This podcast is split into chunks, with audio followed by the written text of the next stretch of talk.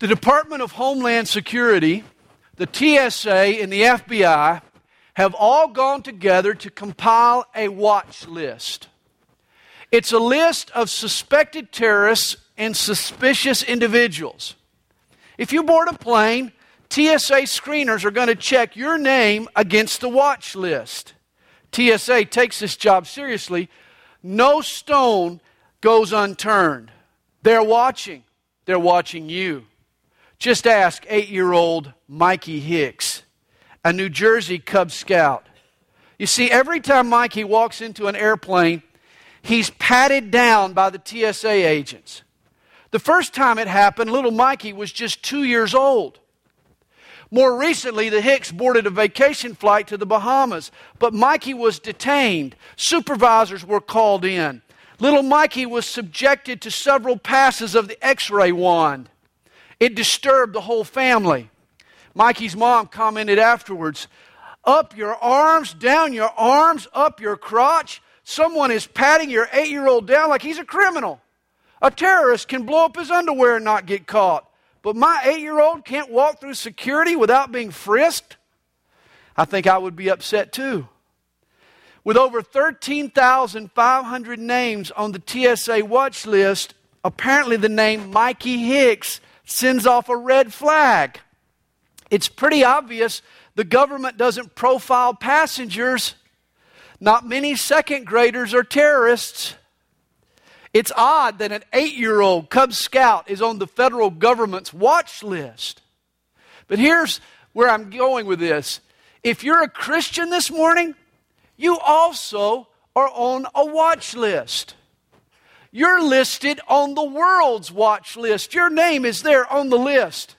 And it's not just an issue when you board an airplane. Follow Jesus, and your life is going to be scrutinized 24 7. At home, at work, at school, at play, the world watches. Every day, you're being patted down. People have ways of frisking without touching, you know. They needle you to see what you're going to say in return.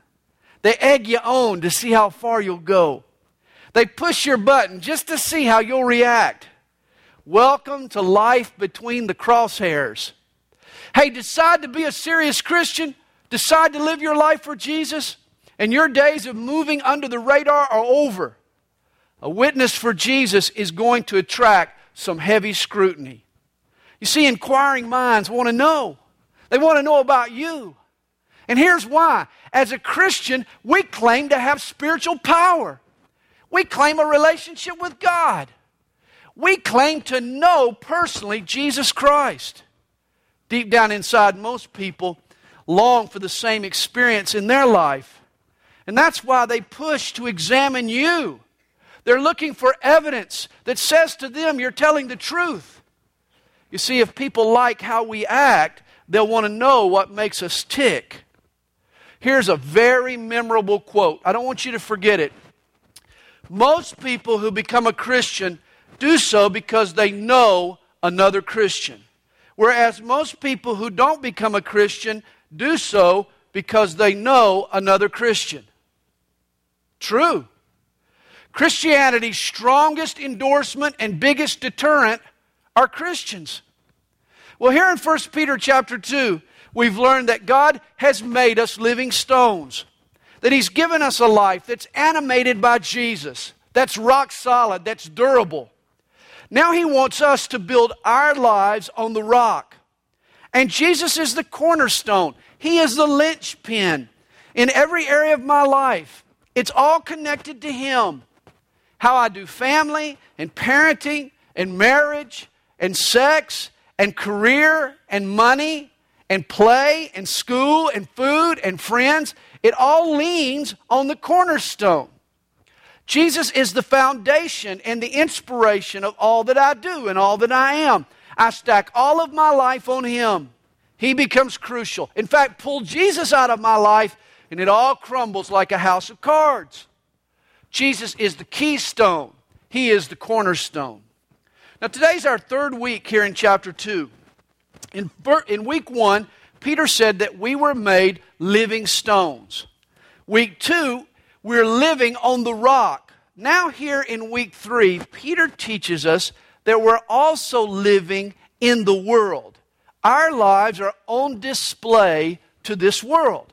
He writes here in verse 12 having your conduct honorable among the Gentiles, that when they speak against you as evildoers, they may, by your good works which they observe, glorify God in the day of visitation. We are on the world's watch list.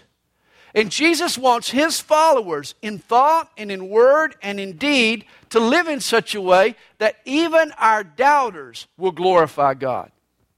First Peter teaches us that how we live our lives really does matter. And he addresses our conduct in three venues as citizens, as servants, and as spouses. The rest of chapter 2 is about good citizenship and then good servanthood. And then in chapter 3, we talk about being good spouses. Well, here's the key principle, verse 13. Therefore, submit yourselves. And when it comes to human interactions, the operative word for a Christian is this word submit. Citizens should submit to the government. Servants or employees should submit to their masters or bosses. Wives should submit to their husbands. Even husbands should submit to their wives. Understand this virtue of submission, it derives from deep within the very nature of God.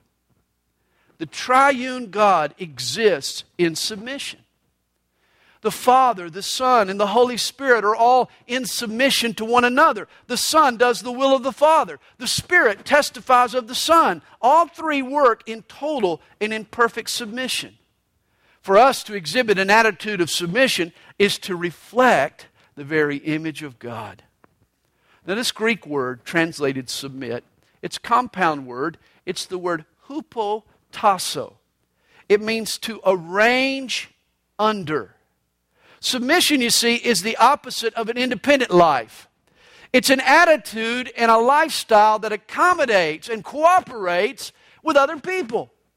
Christians are other centered. Jesus died because he loves people, and his love will cause us to arrange our lives around the needs of others. You see, rather than a my way or the highway kind of person, a Christian is willing to take a step back or even a step down to let someone else step up. A Christian doesn't always have to beat out the other guy or be in charge or come in first. He desires to accommodate other people's needs. Here's a quiz that should sort of help you understand where you're at. Is your approach to life more cooperative or competitive? More cooperative or combative? You know, sometimes we think submission is the antithesis of leadership. But not so. Even Christian leaders should have a submissive bent. Don't give orders until you first learn to take orders. Rather than self promotion, the goal of true leadership is serving others. Godly leadership is servant leadership. A Christian should submit, but submit to whom? And this is what Peter answers. He says, Submit yourselves to every ordinance of man for the Lord's sake. Not only are we under God's law, but we're also supposed to submit to the laws of the land. One translation renders this word ordinance as human authorities, another as human institutions. Submit yourselves to every human institution of man for the Lord's sake. The point is, as followers of Jesus, we should submit to anybody who occupies a position of authority emperor or president or senator or governor or county commissioner or judge or policeman or building inspector or teacher or coach or neighborhood association or parents. And because I mentioned them last doesn't mean parents are least important. If you're living under your parents' roof, you're under their authority. Now, before I go further, let me just acknowledge the concepts of authority and submission in our country today are viewed by most Americans in a negative light. Most Americans disdain this whole idea of submitting to authority. Seems that Americans these days are trained to question everything and everyone. You see, we've seen so few examples of servant leadership. We're suspicious of anyone who aspires to a position of authority. We assume that they're just going to use that authority selfishly. And I, and I got to add, Americans are pretty arrogant as well. Ever notice that all talk show callers know more than the President of the United States and all of his advisors combined? Have you ever noticed that? Every Joe Blow who calls in on the talk show knows more than the President of the United States. How can that be? Every employee does a better job than their boss, don't they? Every employee can do it better than the guy who's, who's leading the way. Every teenager is smarter than his parents. Just ask one. You know what it's called? It's called pride. And, and this, is a, this is a human problem. This is particularly an American problem. I think tragically, here's the all American trait that hinders us. Rebellion to authority is in our DNA. Our nation was born in rebellion through a revolution. I think we rebel from time to time just to stay in practice in case a real revolution is ever needed again. Surely there are times when rebellion against authority is necessary. And the Bible is crystal clear in defining legitimate civil disobedience. When direct obedience to human authority causes us to disobey God's authority, that's when rebellion is not just appropriate, but it's mandatory. When the Pharaoh ordered the Hebrew midwives to kill all of the male babies, or when the Jewish Sanhedrin ordered Peter and John to stop preaching in the name of Jesus Christ, these were both examples of the proper time and place to disobey human authority. As Peter put it, we ought to obey God rather than man. When Corrie Ten Boom hid Jews in her attic in defiance of the Nazis, or when Rosa Parks refused to give up her seat in the front of the bus to a white passenger, when an employee goes against the orders of his boss and refuses to lie to sell the product, when a Muslim teenager chooses to become a Christian even though it's forbidden by her parents to do so. These are all examples of appropriate disobedience to authority.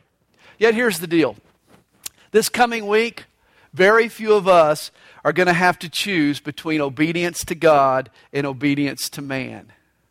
Rather, 99% of the time, our lives are going to be conflict free. Obeying God and obeying man are going to be congruent. Pay your taxes, drive the speed limit, limit your lunch to an hour like it's supposed to be. It's why they call it a lunch hour. Do the homework your teacher assigns. If your boss has an opinion on what you're doing, pay attention. If your dad says come home at 11:30, be home at 11:30. Don't buck the authority that God places in your life. Rather, submit. Peter says, "Submit yourselves to every ordinance of man for the Lord's sake, whether to the king as supreme or to governors as to those who are sent by him for the punishment of evildoers and for the praise of those who do good. Notice Peter says that government was sent to us by God.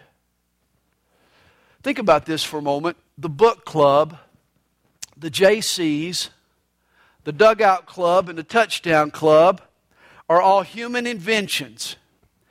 God created three institutions and only three. He created marriage and a family, He created the church, and he created human government.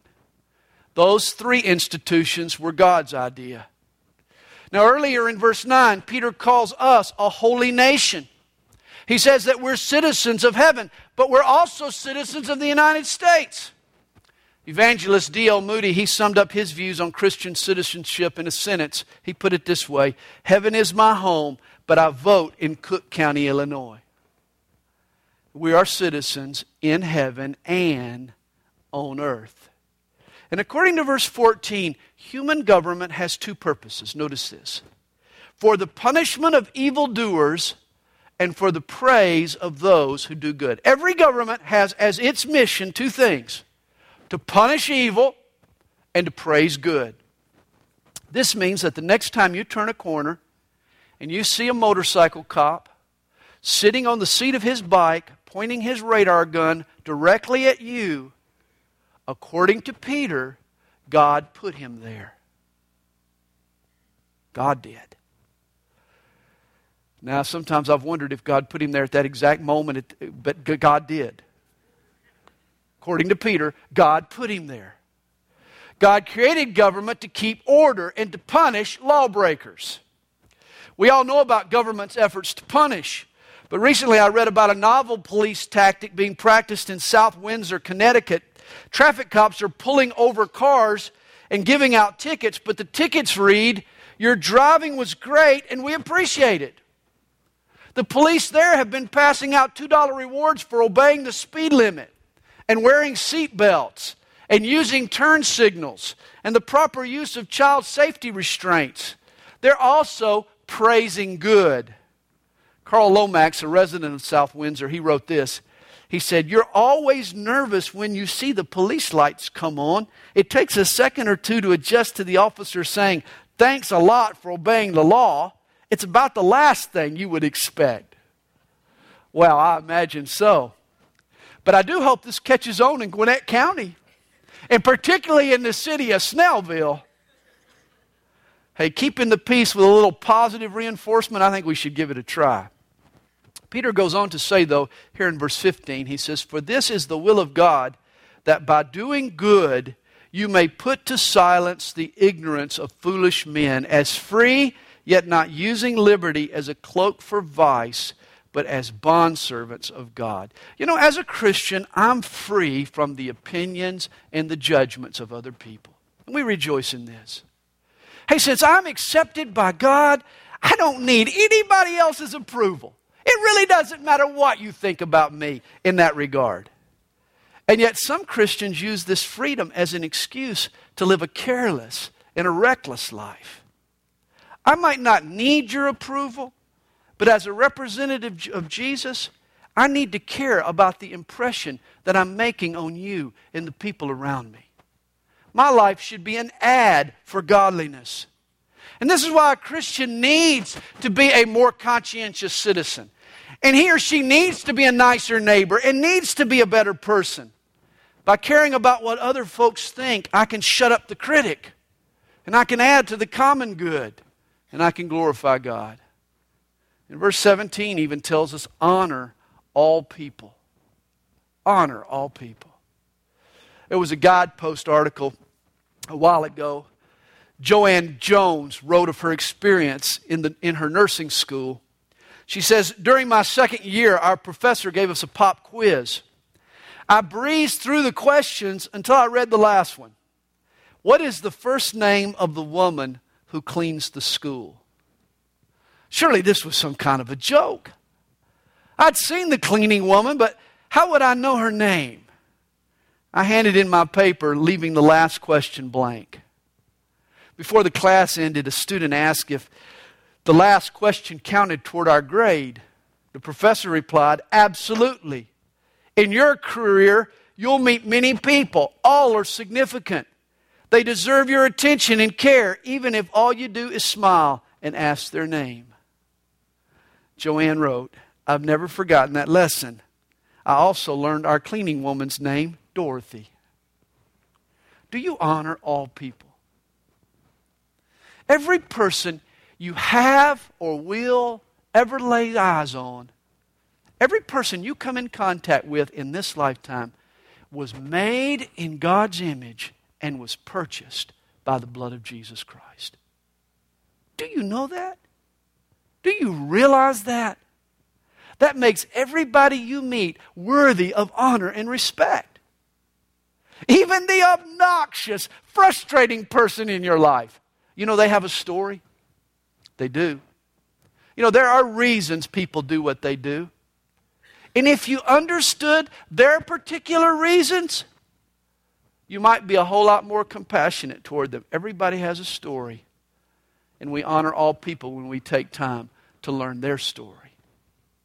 Well, Peter also adds, love the brotherhood. Honor all people, love the brotherhood. When you become a Christian, you get God as your father, and me as your brother. Oh boy. We're members of God's family black and white, red and yellow, legal and illegal, employed and unemployed and underemployed. We all live in the same hood. We're in the brotherhood. I'm sure you've heard the old saying, you can choose your friends but not your family. Well, that's also true of your spiritual family. And I'm afraid some of you, I watch some of you, and some of you are sort of like spiritual teenagers. You know how teenagers are. They're embarrassed to be seen with their, their parents. You know, they get out of the car three blocks away so they can, won't be seen getting out of the car with their parents. You know how teenagers are. Some of you are like spiritual teenagers. You're embarrassed by the rest of the family of God. We're not cool enough for your friends. You avoid us. You rush out after church so you won't be seen with us in public. Well, here's a great question. Rather than grumble and complain about your brothers and sisters in Christ, rather than shop around and try to find a church more fitting to your social standing, rather than fuss with your fellow church members, try this love the brotherhood. They might just love you back. And then Peter writes, Fear God. Fear God. Respect and reverence God's authority above all others. Why? Because all authority is derived from God's authority. God is the one who gives sanction to human authority, to kings and parents and police and husbands and pastors. In submitting to any form of authority, our first priority is to fear God. And then Peter writes, honor the king. In our case, Uncle Sam can use some Christian brothers. Honor the king. This includes honest tax returns, keeping up your emissions, driving 55, adhering to the building codes, watering your lawn only on days allowed, pulling over for a fire truck, thanking a soldier. These are all ways that in our day and in our land we can honor the king. And understand, it's easier today than it was in Peter's situation.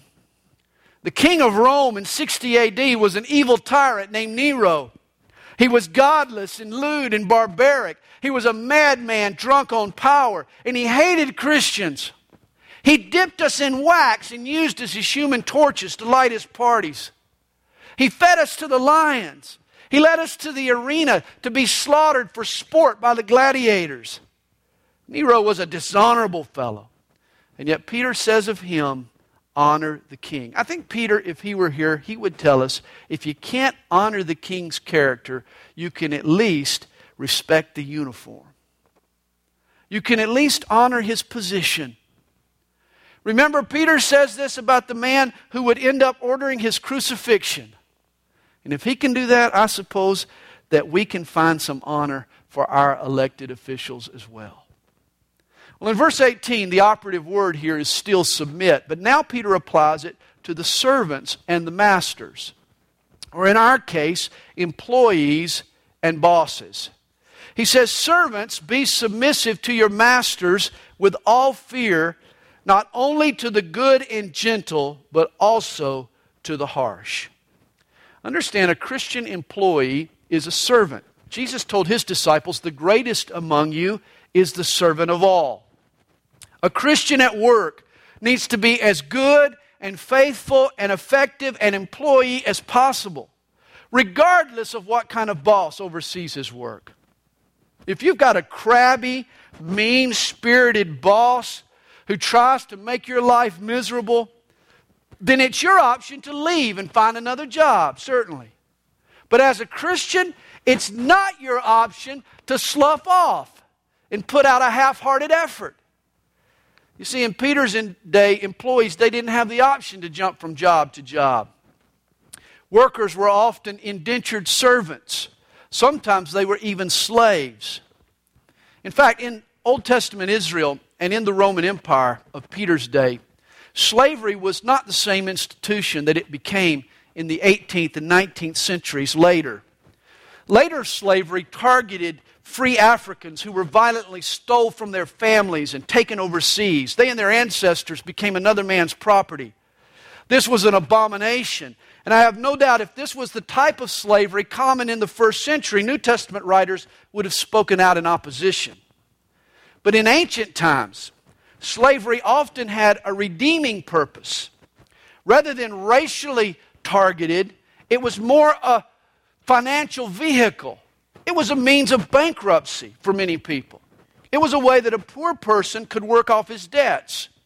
He would sell himself into slavery and he would work until he became solvent again. Often, he did better working for his master than he did on his own, and he even chose to remain a slave. Historian Murray Davis, he says that Greek and Roman slaves were often more educated than their masters and were never segregated from the society, and usually they weren't slaves for long. Slaves participated in and contributed to the culture at large. Again, they were more like employees than what we think of as slaves. And as Christians, it was their calling to be faithful and to be diligent servants. In fact, he writes in verse 19, he says, For this is commendable if because of conscience toward God one endures grief, suffering wrongfully. He talks about this situation. And this can happen in a fallen world. A child of God can get a raw deal. Christians are not immune. You can do your job, you can work hard, you can be faithful, and you can still get treated spitefully. Someone might be jealous of you. You might get persecuted for Jesus' sake, but it can happen. I'll never forget walking out to my car out in the church parking lot one evening in, in, in walking out and finding that it had been shelled with raw eggs. I was in the church teaching the word and serving the Lord while someone drove through the parking lot and egged my car. Well, I immediately started trying to figure out who this was. Thinking, well, where has Pastor James been all day? what did I do to upset the secretaries? I mean, who had a grievance here? Finally, I concluded that I had just been I had just suffered wrongfully. I'd been persecuted for Jesus' sake. Someone had got angry at the message and took it out on the messenger. You know, they'd egged the postman, so to speak. But on my way home that night, I, as I drove through the car wash up here at the BP, I wanted to clean off the egg, you know, before it settled on the car. And uh, as I was cleaning it off, suddenly it hit me. These vandals just cost me $5. I had to pay $5 for the car wash. And I started to cop an attitude. God, here I am serving you, and it cost me $5 out of my pocket. And at that exact moment, guess who came on the radio? Let's listen to the radio, you know, I was sitting in the car. Guess who came on the radio? I did. I did. It was one of those 30 second spots that we were doing at the time that were highlighting, highlighting one of the eight Beatitudes. And guess which Beatitude rolled up in the rotation as I'm sitting in the car getting the egg cleaned off of my car? Guess which one? Matthew 5, verse 10. Blessed are those who are persecuted for righteousness' sake. Rejoice and be exceedingly glad, for great is your reward in heaven. It was wild. I was reminding myself to rejoice over my heavenly reward. I never thought God would allow me to have a radio ministry so I could minister to me. The story did have a happy ending. The person who threw the eggs eventually came forward and apologized, and today I consider them a friend. And yet, the lesson I learned that night is still true. There are times when God allows His kids to endure grief and to suffer wrongfully. It's not your fault. You were just trying to do good. You were just trying to serve God. And it comes back to bite you. What's with that? Did you know that we can get hurt while doing good? We can. And we get tempted to throw in the towel. Who needs this hassle? You know, for a pastor, this is an occupational hazard. It happens often, but it also happens to all Christians. If it hasn't happened to you yet, it eventually will. And when it does, I want you to remember Peter's logic. He says, For what credit is it if when you are beaten for your faults, you take it patiently? But when you do good and suffer, if you take it patiently, this is commendable before God. Remember that logic. You know, there's a big distinction. There's a huge difference between suffering for righteousness' sake or for Jesus' sake and suffering for being a jerk. Did you know this? It's a big difference. I know Christians who, who are basically self righteous and pompous and prideful and unloving, and their coworkers or their lab- neighbors, they sort of laugh at them. Oh, look at those hypocrites. And, and yet, the slight or the insult causes the hypocrite to stick out his chest even further and claim to be persecuted for Jesus' sake. You're not being persecuted for Jesus' sake, you're being persecuted because you're a jerk. There's nothing commendable about that. Christianity takes a black eye whenever a hypocritical Christian sulks about like they're a martyr when they're really just a dweeb. Rejoice if you're persecuted for being a saint. Repent if you're persecuted for being a snob. And then verse 21 tells us, For to this you were called, because Christ also suffered for us, leaving us an example that we should follow his steps who committed no sin, nor was deceit found in his mouth. And here he quotes Isaiah 53 who, when he was reviled, did not revile in return. When he suffered, he did not threaten, but he committed himself to him who judges righteously. Here is the example that Jesus has left for you and me. I want you, I want you to remember this. Jesus was a shock absorber. Jesus was a shock absorber. Jesus allowed the rage to end with him. Now, the world we live in specializes in swapping insult for insult. Have you noticed that we live in an angry world? There's a lot of angst built up in this world. The boss takes out his frustrations on old Joe and slaps him around at work.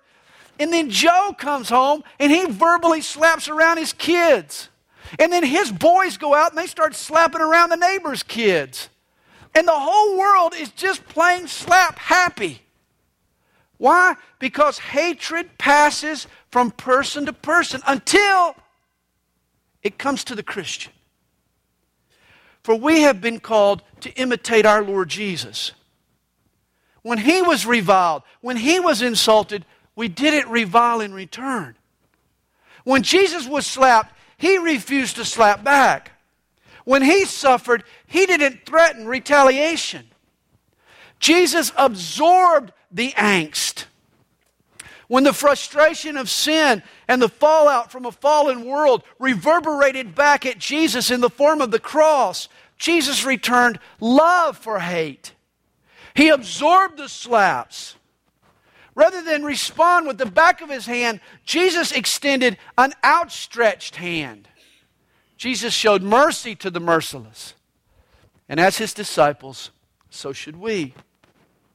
If you're being slapped around by people or by circumstances, I'm not suggesting you just suck it up and invite a bloody nose. To the contrary, I think it's time for you to fight back, but not as a slapper. No, no, no. Go for the knockout. When the world slaps at you, you deck them with love. Fight evil with good. You see, weak people have to retaliate to show their strength. But real strength, Jesus' strength, absorbs the blow and then transforms its impact into the opposite response. Jesus retaliated in love. And he's calling his followers to do the same. On the cross, Jesus was a shock absorber, but that's not all that he did. He generated some shock waves of his own. Notice verse 24 adds Jesus himself bore our sins in his own body on the tree, that we, having died to sins, might live for righteousness. You know, today the popular treatment for addictive behavior is the 12 step program, but God has a one step program. It's called the cross. On the cross, Jesus put an end to our sin. We were crucified with Christ. He bore our sin in His own body. But notice, it's not the sin that dies. You know, so often we pray that God will kill the fleshly lust, the out of control desire that torments us. But it's not the sin that dies, it's us that dies to the sin. You see, God gives us victory by changing us. Sin isn't any less attractive to a Christian, but when a person becomes a Christian, they're less attracted to the sin. In the temptation situation, we want God to remove the temptation so often. Or we want Him to make the temptation less tempting. We're focused on the wrong end of the temptation. God's solution is to purify me, to change my identity and my desires. As Peter puts it, we've died to sins so that we can live for righteousness. In other words, the more I'm focused on who I am in Christ, and what Jesus did for me, the stronger my identity grows, righteous desires begin to replace unrighteous ones in my life. I begin to think new thoughts. I become a new person. The cross is the cure all, it's God's one step approach. And then Peter even reminds us by his stripes you were healed. The blows absorbed in Jesus' body have become the antidote for our sin and our sickness. Do you, understand how a vaccine works? It's a weakened form of the germ itself. And the body fights against the vaccine and builds up the immunity in preparation for contracting the actual disease. This is how our healing works as well. Sins, pain, and suffering was absorbed by the body of Jesus as if it were a vaccine. The hurt inflicted on Jesus creates healing through Jesus. Pain absorbed is now love released. And his wounds end up producing our well being. I love how the chapter here closes. He says, For you were like sheep going astray, but have now returned to the shepherd and the overseer of your souls. Throughout the Bible, Christians are compared to sheep. And for probably many reasons, but obviously the primary reason is that sheep are dumb. And we can be too. You know, sheep will follow each other over a cliff if you let them. And we, like dumb sheep, we lost our way, we went astray. Thankfully, Jesus found us, and now He says He is the shepherd and overseer of our souls. This means that you are on a watch list. As we've talked about, the world is watching you. They're scrutinizing your life. They want to find evidence for God in your life. When you submit to human authority, you point to God's authority. By honoring people, you fear the Lord. By working hard, you prove you serve a higher boss. By enduring unfair treatment, you represent a Savior who died unjustly. You're on the watch list you make, need to make sure that folks see Jesus in you. But you're also on another watch list, and this gets real exciting. For we're told in the last verse, the shepherd of our soul, he has his sights on you. Notice he calls himself the overseer. That means Jesus is watching you. You're on his watch list, but not to pick you apart. He wants to pick you up. He's not trying to analyze and scrutinize, He wants to save and to heal. Both God and man are watching you. That's why we need to live in submission to both. Father, thank you.